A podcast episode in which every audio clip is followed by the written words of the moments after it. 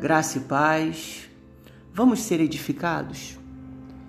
Como nós podemos conhecer e experimentar a vontade de Deus?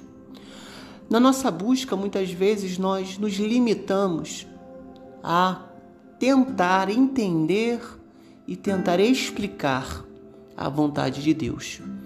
Mas me parece que esse não é o ponto principal. A Bíblia fala sobre conhecer e prosseguir em conhecer ao Senhor. A Bíblia fala sobre experimentar a vontade de Deus, que é boa, perfeita e agradável. O entendimento e a explicação estão associados ao nosso intelecto, aos critérios e padrões que nós temos de compreensão do mundo. E muitas vezes, ou na maioria das vezes, esses critérios são nossos e, por isso, limitados.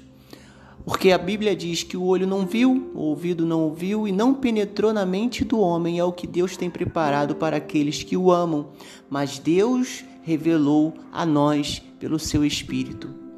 Então, conhecer a vontade de Deus, experimentar essa vontade, está ligado àquilo que Paulo nos ensina em Romanos capítulo 12, versículo 2 para que nós não nos moldemos ao padrão deste mundo, mas transformar a nós mesmos pela renovação do nosso entendimento, para que possamos compreender a boa, perfeita e agradável vontade de Deus.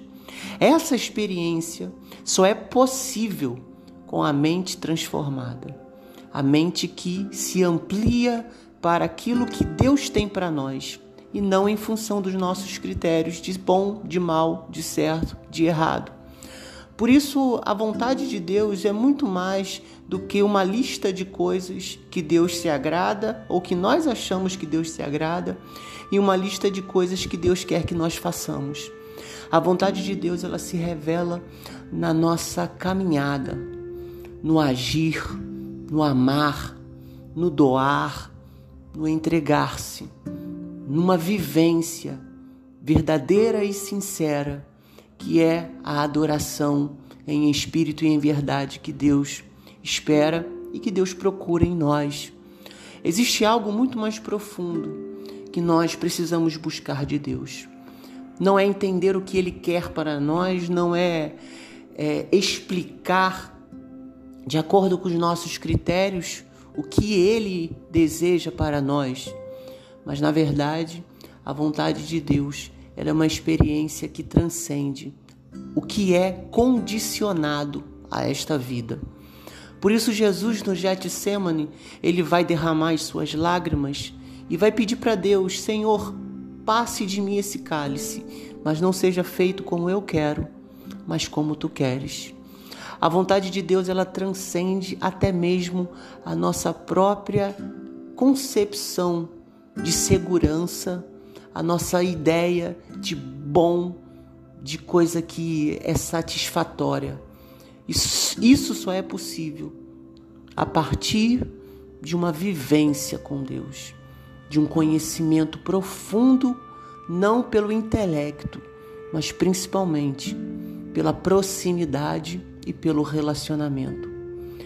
Por isso, o nosso maior objetivo como cristãos, ao, ao pretender conhecer e experimentar a vontade de Deus, é simples: é buscar relacionamento com Ele, oração, palavra e comunhão.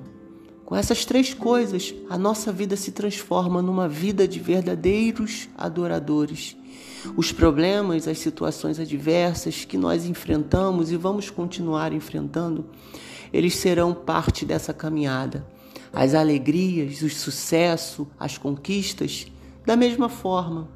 E o nosso caminhar, vivendo, experimentando e conhecendo a vontade de Deus, se torna bom, perfeito e agradável, não porque se molda ao padrão deste mundo ou as nossas expectativas em função da ideia que temos, mas porque se conforma e se amplia aquilo que Deus tem para nós.